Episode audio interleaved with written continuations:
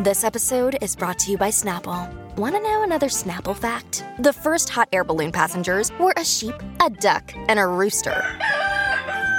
Ridiculous. Check out snapple.com to find ridiculously flavored Snapple near you.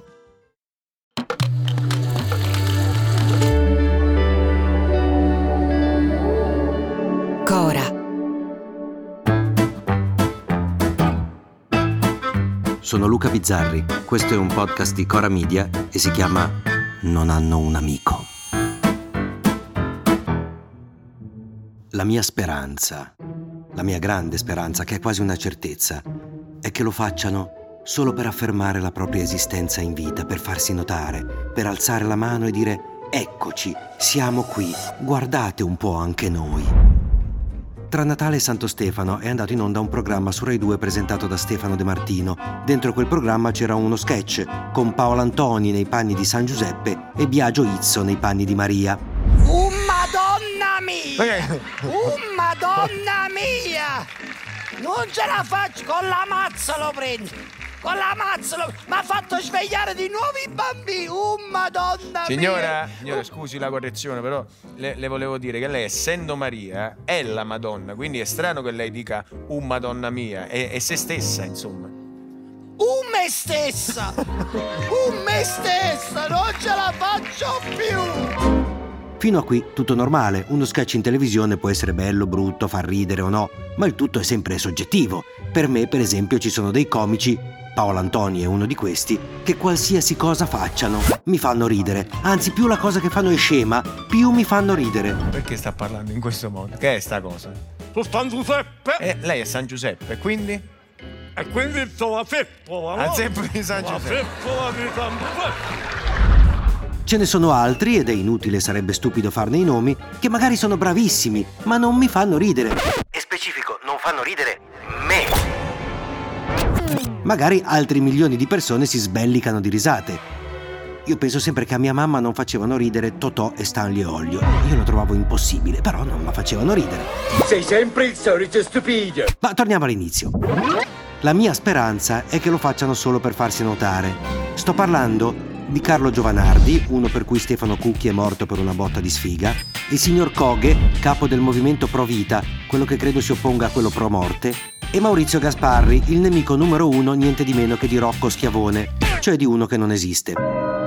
Questi tre soggetti hanno alzato forte la loro voce contro lo sketch di Izzo e Paolo Antoni, perché secondo loro era blasfemo e volgare, cosa che ha portato Gasparri addirittura a fare un quesito in commissione di vigilanza RAI, che non si capisce bene cosa minchia sia e soprattutto a cosa voglia portare, se all'espulsione dei due comici o alla loro lapidazione in piazza. E vorrei vedere sia la seconda che la prima, visto che Izzo e Paolo Antoni sono ospiti nell'80% dei programmi di Rai 2, perché sono una delle poche cose che funzionano evidentemente in un'azienda che non sta passando un periodo dei migliori, ecco, in termini di successi e di ascolti. Vorrei proprio vedere se togliessero pure quelli che funzionano. Ma la mia speranza è sempre la stessa, e cioè che Gasparri, Giovanardi e il nuovo entrato Coghe queste uscite le facciano soltanto appunto per affermare il fatto che sono vivi, per parlare al proprio pubblico di riferimento.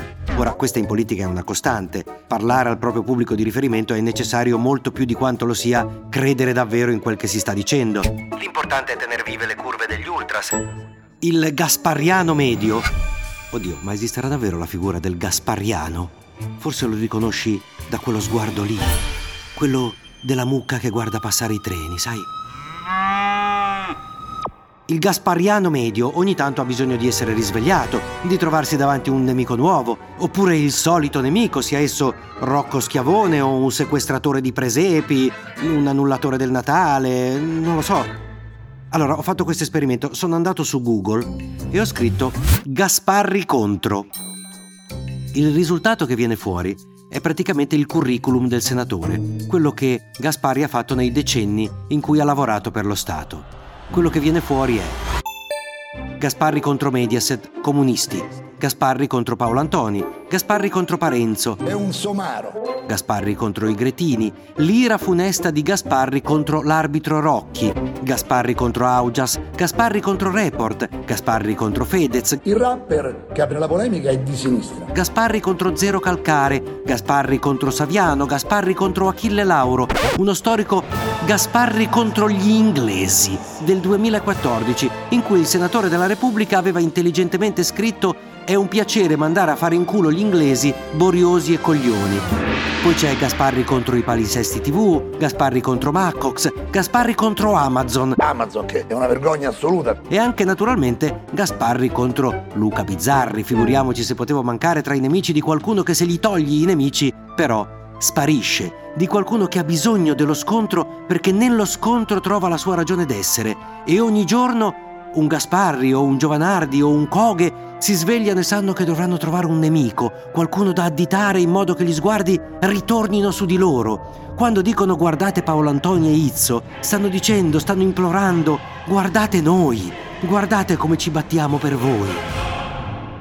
Intanto questa è una battaglia che non costa niente, non porterà a niente, ma Giovanardi, Coghe e Gasparri sono sulla prima pagina, sono nel titolo. E cosa c'è di più bello quando il massimo che riesce a fare di solito è stare lì, in mezzo al campo, brucando e guardando i treni passare. A domani! Se volete commentare, se avete idee o suggerimenti per nuove chat di WhatsApp o testimonianze di nuove chat di WhatsApp, potete scriverci a nonanunamico@gmail.com o nonanunamico@coramedia.com. Anche per gli insulti, prendiamo anche quelli.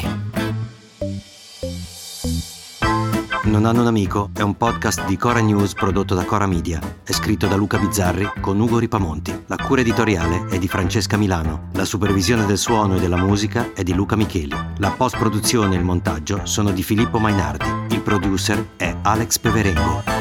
Le fonti dei contributi audio sono indicate nella sinossi.